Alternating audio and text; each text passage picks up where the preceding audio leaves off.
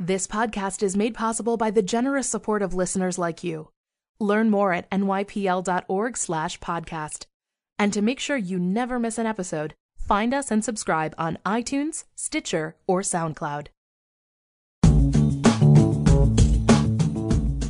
Welcome to the New York Public Library podcast, where each week we bring you conversations with world-renowned authors, artists, and thinkers, recorded in front of a live audience in New York City. This week, we're joined by Alan Rusbridger, editor in chief of The Guardian and a keen amateur pianist, whose book, Play It Again, recounts how he learned Chopin's Ballade no. 1 during a year bookended by WikiLeaks and the news of the world phone hacking scandal. Together with NYPL's Paul Holdengraber, Rusbridger discusses music, the Pentagon Papers, and why he always carries a destroyed government hard drive in his breast pocket.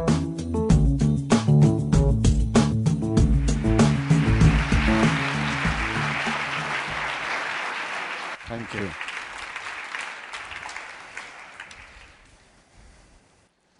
There is a line in Leonard Bernstein um, which appeals to me enormously as it pertains, I think, to your work and to the challenge you have put forth to yourself in learning the ballade number one. And we'll get to what that challenge was. Perhaps this line will help you unpack this challenge you put forward to yourself. He says, To achieve great things, two things are needed a plan and not quite enough time. Uh, that sounds about right. Um, for, for, for, this talk to work or for this book to work, you have to understand two things. One, one is that the the first ballade is impossible. I, I, I, can't see anybody in the audience, but if anybody's tried to play it and would like to put their hands up, then okay, nobody's tried. Oh no, a few people have tried. And can you confirm it's very difficult? Yeah. Okay. Right. So it's, it's a. it's it because good pianist plays easy piece would, would not be a good book. Um, bad bad bad pianist plays impossible piece. Um, uh, so it, it, was a sort of ridiculous thing to try, and as you, as you suggest, I didn't have enough time. But that was, almost, that was almost the point of the book because there are so many people who used, used to play the piano or used to do this or this, and, and, and usually it's the biggest regret of their life, or one of the biggest regrets of their life, that they stopped. Uh, and usually their excuse for not starting again is they didn't have time. So the book is, is partly about having a, a fairly crazy life, editing a newspaper during a particularly crazy period, and yet finding time to tackle this impossible piece of music. Why, though, the choice of something quite as mad? I, mean, I now look back and think it really was insane. Um, because it's so hard. Um, and that's not just me saying it. During, during the course of, of writing this book, I, uh, it's one of the privileges of being a journalist. You can be completely impudent and ring up anybody you like. So you I'm can be completely impudent. Um, so I, I, rang up a lot of very great pianists. I went to see them, and people as disparate as Daniel Barenboim and Murray Perahia and Emanuel Ax this, this is a piece they fear, uh, chief, chiefly because it's, it's, it's sort of, it, it all gets out of control. Um, and so uh, the fact that, that, that, these really, really, really good pianists fear this piece would, would, would put you off. Except that I was on a, a, a piano camp, a piano course in France, um, which i have been doing for the last seven or eight years. And someone like me, a, a, a man called Gary, um, played this piece on the last day, and he was no better than me. Uh, and that made me realize it was possible. Um, and then I was just intrigued in a sort of kind of journalistic way, the way you might be, how somebody made this table, um, how, how it was done. So it began as a sort of exercise in curiosity, and then the greatness of the piece pulled me into it. You, you, you, you speak in the book of all these pianists you went to speak to Murray Perahia, Alfred Brendel, Daniel Barenboim, Emanuel Ax, Condoleezza Rice, you went to speak to also. she can play it. She can play it. Why did you, so- why so did you go and speak yeah. to her? I mean, did you see. Well, I was, I was interested. I was interested in someone else who I, I had a busy read, life. had quite a busy life. She was, she was involved in a lot of wars. Um, um, um, but at the same time as being involved in a lot of wars, she would find time to play chamber music once a month. Um, and I thought, well, that's rather admirable. And actually, we sat down and had a lovely discussion about the piano, not war. All right. What did you actually hope to, what kind of counsel did you hope to get from these various pianists like Murray Perahia and Emanuel Ax? Did you feel that they, they could enlighten you about how to play it or how to understand it better or that you had made an ill choice in choosing it? Well, I, I realized in the, ri- in, in, the, in the writing of it and in, the, in trying to play this piece that on a, on a microscopic level, that this is, this is what is involved in being a great musician. That they, they lead this, this, this solitary life of constant repetition, play it again.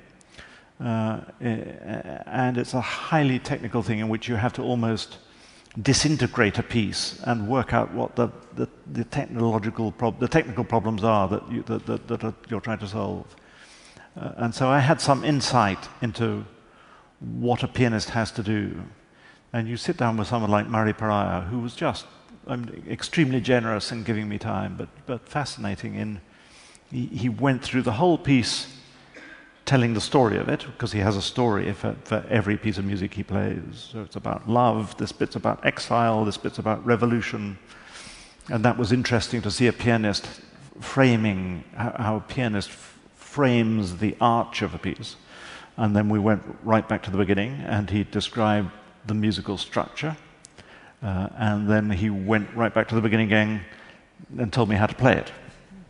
Um, so it was just really, and, and, but his account of it was completely different from um, Barenboim. It was completely different from uh, Richard Goode. Um, so it was just uh, fascinating to compare my amateur attempt on this piece with what a proper pianist would do. And Perahia mentioned that the piece had a narrative, and that narrative must have spoken to you as he described it. The fact that it was in some way about, as you said just now, about revolution. Well, he, for, for those of you who know the piece, and uh, if you, if you don't know the piece we're talking about, it, it, it's, it's the music is, that is in the Polanski film of, of the pianist. It's, it's the piece the, uh, that Szpilman, who's been hiding in, in the attic, plays to the, uh, to the Nazi in order to save his life. Um, it's not actually the piece he played in his book. Um, that- was an invention of Polanski. But, but the reason Polanski, I think, chose this piece is because it's immediately, um, uh, it- it's immediately powerful. Uh, and at the end of it, uh, the end of all the four ballads, they, uh, they, um, they, they descend or ascend into fury. Uh, and Murray Perahia's image, there are these sweeping scales at the end of the, of the, of the first ballad, um, which just end in silence. And he said that was like bodies rising out of the grave. He, he really thought this was a description of the end of the world. Um, and that's such a powerful uh, metaphor for, for what is on the page. And I think it's partly why the pianists fear this piece, because once you get to that coda, it almost plays you, it, it takes you over, and you have a decision about whether you're going to surrender yourself to the music or, or try and keep control of it. Quickly, a few, a few more comments about, about the musical aspect of this book of yours. It, do you think that this choice at the age of 56 of putting forward to yourself this challenge in some way corresponds to a midlife crisis. um, and I, I, I, think of it particularly in the way you, you frame it by using an incredible quotation I'd like to read of Carl Jung, where Carl Jung says a human being would certainly not grow to be 70 or 80 years old if this longevity had no meaning for the species to which he belongs. The afternoon of human life must also have a significance of its own and cannot be merely a pitiful appendage of life's morning. Yeah, well, I, I I mean, as midlife crises go, it was a fairly harmless one. Um, I, I, can think of, I can think of um, worse things you could do. Um, um eh, but I think, I think that's right. I, I, think it's. I'm terribly interested in the creativity that you have, because, most people at school play or, or dance or act or paint uh, or, or play music. Uh, and then kind of life overtakes us, doesn't it? You, you know, we, we, we plunge ourselves into things that seem more, more important, more vital, or uh, more necessary. Uh, and then I think there is a moment in, in mid, midlife where that creativity that we've ignored resurfaces. And I felt it very powerfully in my late 40s, my, my early 50s. Uh, and that's the point at which, after a 25 year gap, uh, I went back to playing the piano. And you, and you felt that precisely in the, in the Bernstein mode, the, the shortness of time and putting a limitation to the amount of practice you could have, 20 minutes a day, would permit you to somehow master the piece after a year. Yeah, it did.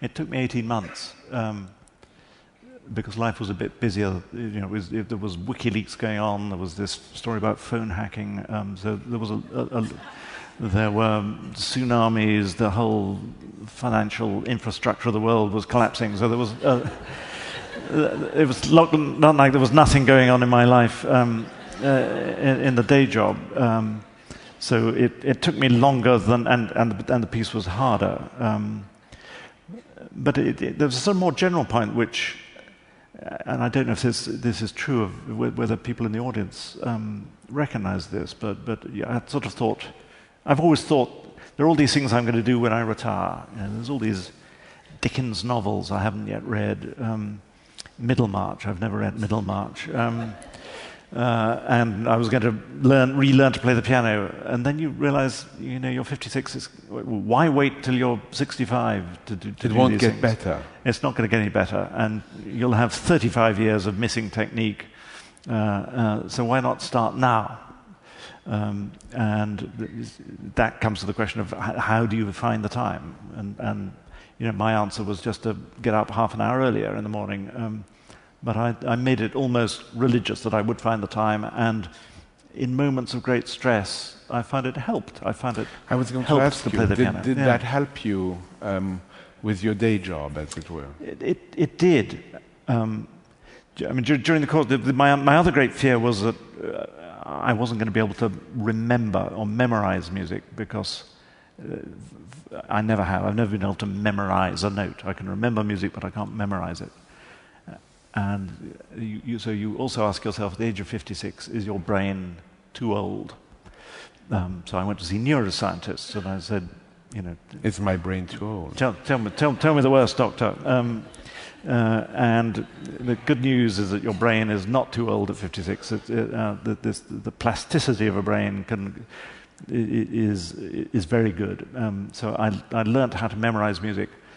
And I was also interested in uh, whether there was a, a, a, scientific explanation, whether the chemistry of the brain is altered by doing something like playing the piano.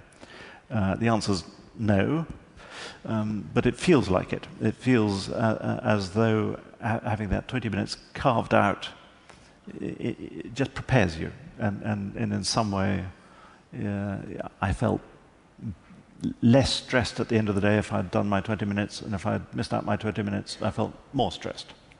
And you, you, you spend a fair amount of time in, in the book talking about your lack of memory And the fact that for this piece in particular, not being able to memorize it makes it even more impossible because of the movement of both hands.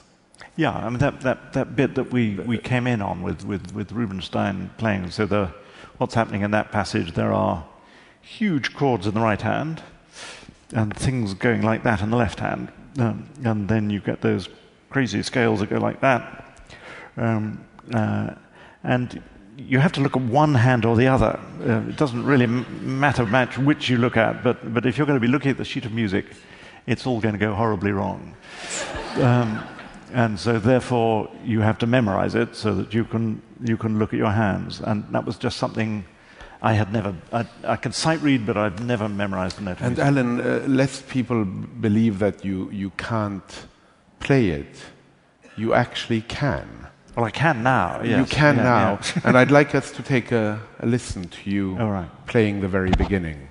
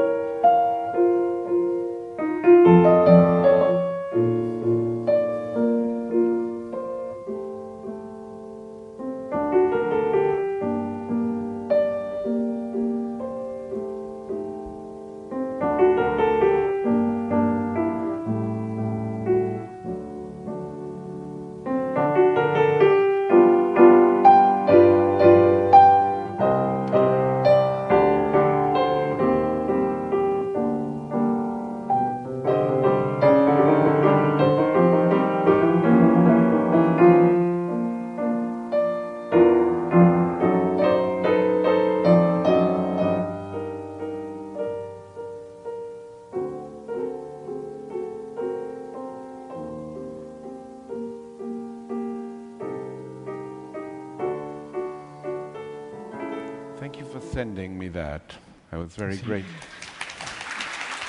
Um, you were going to say something. Tell me. Were you going to say something? Well, I was going to say, you note the, art, the artful fade just before it gets difficult. That's a, yeah. Um, The, tell- pian- the pianist in the audience will will yeah. understand. what effect does it make for you to, to hear yourself play? Well, th- th- there's a bit of me that that does look back on this as a uh, um, it, in slight astonishment that I did that I did manage Are to you in it. disbelief? So I haven't listened to that. That, that. that was that was my final performance. That was my sort of bit where I, I played it in public because I knew some people wouldn't believe it unless I did it. Um, uh, uh, so I haven't I haven't listened to that since. So it's it's very. I think it's very impressive, isn't it? I think so too. Congratulations. Thank you, yeah. Um, just before coming downstairs here, I took you to the special collections, and one of our fine curators, Bill Stingone, showed you some impressive papers, uh, the Pentagon papers. And I want you to tell me and tell us how you reacted to it, and if you see any parallels between the Pentagon papers and some of the stories the Guardian has broken over the last few years. Well, it, it was. Ter- I, I didn't know this was going to happen, um, um, but Paul took me up, and uh, the, the New York Times library is uh, here on New York Times archive, and uh, there, there, there was a, a, a series of, of correspondence around the publication of the Pentagon Papers. I want to ask if, if Max Frankel is here. Did, did he manage to make it? No. Um, so Max Frankel was, was the executive editor of the New York Times at the t- uh, uh, who, who nursed through the, the lawsuit. Um, uh, and I've been in correspondence with him over, over the Edward Snowden uh, matter. Um, and it was just remarkable reading the correspondence uh, around the very, very brave stance that New York Times took in 1972 over the publication of the Pentagon Papers, uh, because it, it mirrors so much the, the, the internal discussions uh, and the challenges that we have had over the, the Snowden material, uh, which I think is a, a, comparable publishing uh, event, and now including the New York Times. Uh, and that, that was done in the face of you know, real government menace uh, and, and criminal menace. Um, uh, and it was a very brave thing to do. Um, so it was, it was, it was, it was moving to, to see these, these, these letters laid, laid forth about the spirit of, of teamwork and the, the, the, the, the public importance of what the Times was doing then, uh, uh, which I think, you know, as I say, is, is comparable. I, I, I, make no claims for, for, for the Guardian's role, but the, the material is of, of, comparable importance. Can you say a little bit more about in what way it's comparable and in what way the challenges seem similar? Well, I mean, at, at, the most basic level, it's, it's a vast spill of secrets. Um, uh, and the Snowden spill of secrets is bigger, uh, bigger than the, the, the, the um, Pentagon Papers. I mean, it, it's a, it's a uh, and in a sense, um, it, it, it's about a matter of, of I think, equally high um, public importance. Uh, Daniel Ellsberg, um, uh, the, the, leaker of the Pentagon Papers, has said as much himself, because it's about, to me, it, it's about very profound things about uh, the, the, the nature of of potentially putting entire populations under a form of, of surveillance. Uh, and it's about everybody in this room who believes they are secure in using uh, uh, the internet for banking or their medical records or for email, uh, and the degree to which that, that is a well based trust. Uh, which takes you into very profound questions about the integ- integri- integrity of the, of the internet itself, uh, and th- there are so many issues of, of, of, balancing privacy and security that, that are engaged by this uh, archive of material um, that it feels to me a, a, very, very important matter, which is, which is why the, the public debate in this country has been so welcome. Take us back, if you, if you would, to how The Guardian came to collaborate with Julian Assange? Well, um, my, my uh, very brilliant reporter on the, on the, on the Guardian, Nick Davies, who, who did the phone hacking story, which was a you know three year, very lonely story. Um, and his theory is that the most important stories in a newspaper are never on the front page. Um, I think this betrays a basic contempt for editors that's probably well merited.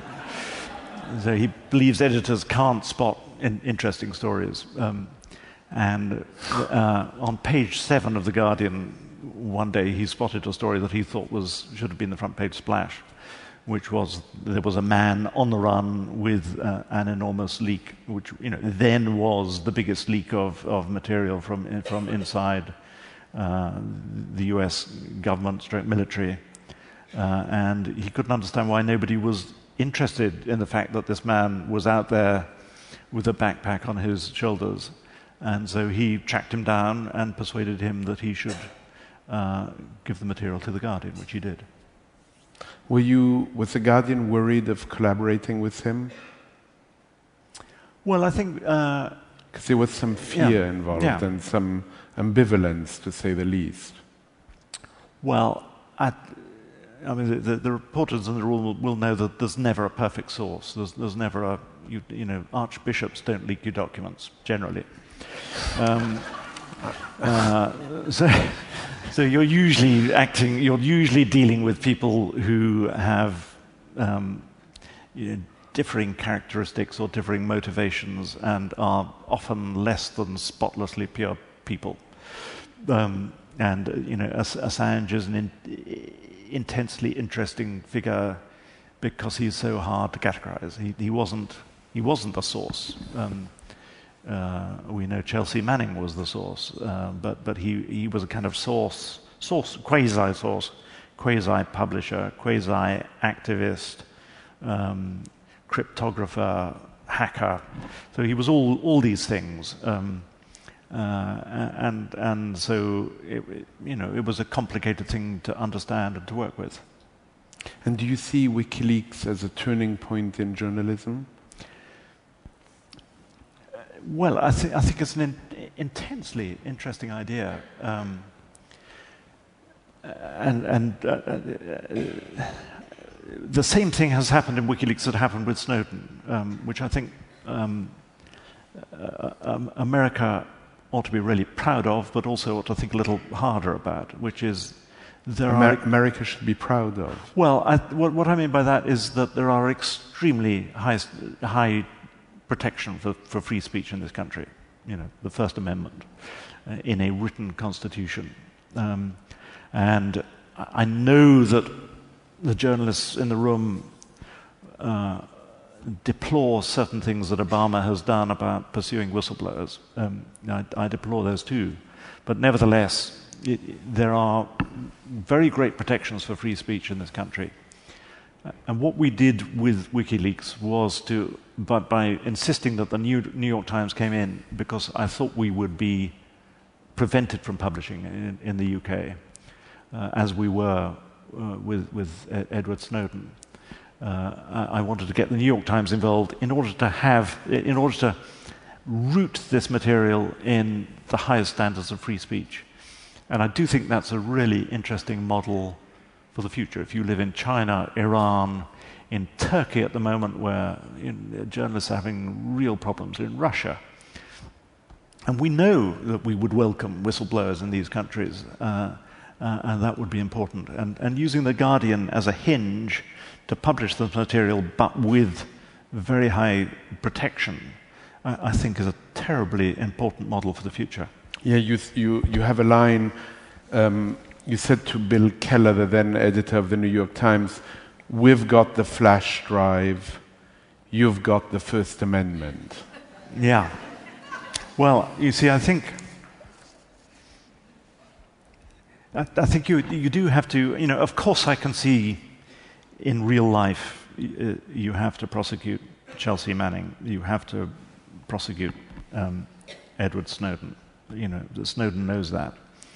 Uh, but at the same time, uh, sending out a signal if you, if you lock somebody up for 60 years, that's a pretty powerful signal about what you think about whistleblowers uh, and the public interest involved. And, and, and as, as far as I can see in American public opinion at the moment, it's sort of um, it's slightly pro Snowden, if I can use that as shorthand for the issues that he's raising.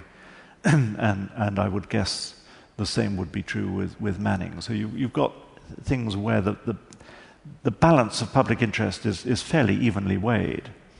Uh, and I, I, think to reward the person who brings this stuff into the public domain by locking them up for 60 years sends an odd signal uh, to people who might be thinking about leaking the Iranian nuclear secrets or, or, or, things, bad things that are happening in, in China. So I think it, you know, it's, it's because these issues engage universal human rights that they're so interesting. You, say the, the balance is slightly, perhaps more in favor now of, of Snowden well, um, I, I, don't say of Snowden himself, but, but of, but of the, the, issue. the, issue I think people can see now. Uh, and the more we publish, the more people can see uh, the, the issues and that they are real issues. Uh, and everybody now says that from the President of the United States down. You know, it, it's become a cliche that everyone's saying, well, maybe, maybe this debate is necessary and we, maybe we should have had this debate earlier. But you can't have a debate unless somebody gives you the information. Uh, and if you try and criminalize the people who give you the information, see the Pentagon Papers, then uh, you're not going to have these kind of debates. So um, there are conflicting interests, uh, and I think one of the interesting you know, questions for society is whether the old way of, of looking at this very narrowly through a national security prism and having uh, a, a, essentially national security oversight or secret court oversight is sufficient uh, to deal with the very, very big issues that are engaged. You, you have lived, though, um, with, with the fear of not being able to do your job properly, uh, with great fear. People telling you, you've had the debate now, now stop having fun, give us the documents, smash them. Yeah, but they, I mean, literally. Lit- literally, Those, yeah, uh, yeah. uh, bring us back to that. I mean, I read it, but bring us back to that moment. Well, there was a moment. I mean, it's, it's, it's, I mean, this is why the Pentagon Papers upstairs Are so, so relevant. evocative because um, since 1972, and that's why that court case was so important. Uh, I think it is, I think it is inconceivable that uh, a, a government would try to use prior restraint against a news organization. That, that is, to stop something from coming out. Um, uh, in, in Britain, what happened was that the, the, the government came to see me to say, that's enough. Exactly that. You, you've had your debate. And I just don't think it's for the state to, to say when a debate is over. I can, I can see their, anxieties about security. I'm, I'm, I'm not um, blind to that. But I think for um, the state to say that, that, that, you've had your debate, now destroy it, um, was something that I think Americans would find it hard, which is why, why I'm here, is why I'm in New York, why we're reporting from New York even more than we were before, which is why I found shelter with the New York Times. Uh, and we had this, you know, the most bizarre event in my journalistic life when uh, we were in the basement of The Guardian uh, with power drills. Um, at- attacking the this is this is the hard drive of a of a uh, of a MacBook Pro once once it's been destroyed to British government standards. Um, uh, and Did you carry that around with you? I do. Well, it's a kind of reminder. In fact, I've I've got boxes of them. I've offered to. Uh, I was going to give one to the New York Public Library. I hope to, you to- do. to- um, no, but uh, uh, quite, quite literally. well, it you, is. It's a, you, you, you it- I think it's a sort of artifact. It, it Yeah. is- it's, it's about that's a sort of symbol of of the role of the state versus the role of the journalist, um, and and one obviously, for understandable reasons, wants to close down debate, although it says it doesn't. Um, uh, and I think the role of the journalist is to responsibly open up the debate. Um, and, and that's what happened in Britain. Um, and I don't think that's what would happen in America. So I carry it around with me. And yet, what is happening so so often is that journalists are, are turning against journalists. Um, so you have, for instance, um, Jeffrey Toobin saying Snowden is a grandiose narcissist who belongs in prison. Um, David Gregory to Glenn Greenwald saying, to the extent that you have aided and abetted Snowden even in his current movements, why shouldn't you, Mr. Greenwald, be charged with a crime? Yes, I mean, I, I find it absolutely extraordinary that, that I mean, I, I, would, I would really love to hear from these journalists who, if they had been given this material, would have um, refused to read it or would have handed it back.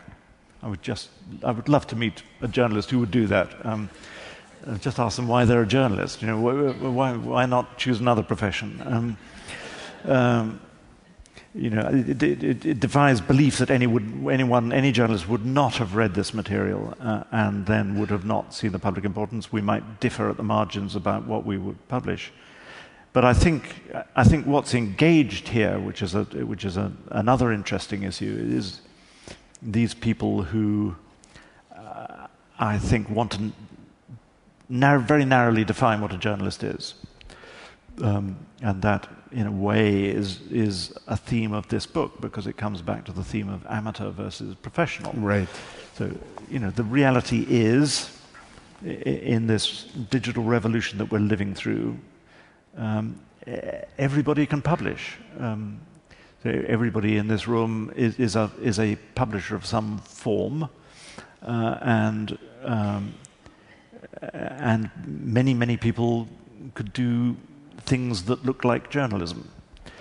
Um, and this is an important subject because it, it, it's at the heart of, of, who gets protection under shield laws. But, but uh, so, so people uh, look at Glenn, Glenn, Greenwald and say, "Oh, he's not a proper, proper journalist. He's a blogger. He's a, he's a, he's a, he can't be a journalist because he's a blogger, or he can't be a journalist because he has opinions." Uh, or he can't be a journalist because he gets angry on Twitter, um, which he sometimes does. Um, uh, or he's, a t- he's, a, he's approaching this from an ideological point of view. Um, and so they want to close down the, the, the, the permission to be a journalist. Uh, and so I think some people you know, just, just don't want to um, uh, allow that. But I mean, it's, I mean, obviously, most of this reporting has been done in conjunction with people who are recognizably journalists on the staff of The Guardian. Um, but I think some people react to this notion of the, this um, anarchy of, of, of, publishing today uh, and want to uh, get back into a sort of 20th century, 19th century model of, of, of, a limited number of people who had permission to be journalists. And yet, to some extent, at The Guardian, you want to encourage open journalism. You want to encourage people to, to join the discourse, even if they're not professional journalists. Is that correct? Completely. Um, because so how isn't there isn't there some kind of a tension there? Well, uh, I, I, I, think it's very. It would be very odd, and I, it, it, it's very odd for a news organization to try and wall itself off from this tide of information, some of which, some of which is rubbish. Maybe most of it's rubbish, but, but, but not all of it is rubbish. Um, uh, Twitter is a, is a formidable uh, news breaking machine, which, which is. Um, you love Twitter. Often, I can tell that this is news to you, or, or, or not. Maybe you don't spend your life on Twitter. Um, I'm guessing. Um, I spend too much time on it. You I spend too much time. I think I do already. yes. Okay. Well, you'll know. You'll know its, its capabilities. Um, and, and for journalists to sort of draw up their skirts and say, well, we're journalists, you're Twitter, um, seems to be silly. Um, and through Twitter, you are drawn into a world of, of people who are experts but aren't journalists. And some of them are obsessives. Um, so th- the more you can incorporate the best of what's going on there, you just give a better account of the world, which is what journalism should be doing. And it's, you know, the, the reason you know, we had Glenn Greenwald, which I can't imagine many mainstream uh, American news organizations doing because they would be suspicious of him and they would not regard themselves as open. But we were open to him. Uh, Snowden read him and thought there is somebody who is highly knowledgeable about this area. I feel safe with him because I feel he understands the issues I'm writing about. Uh, and uh, that's how the Guardian got the story. And you know, people keep saying, "Well, why didn't the New York Times get the story?" And why didn't I mean, the, the, Washington Post, to be fair, did, did get some of the story um, and, and has, has, done it very well. But but but that the, main relationship has been with with Greenwald, um, and I think that's not an accident.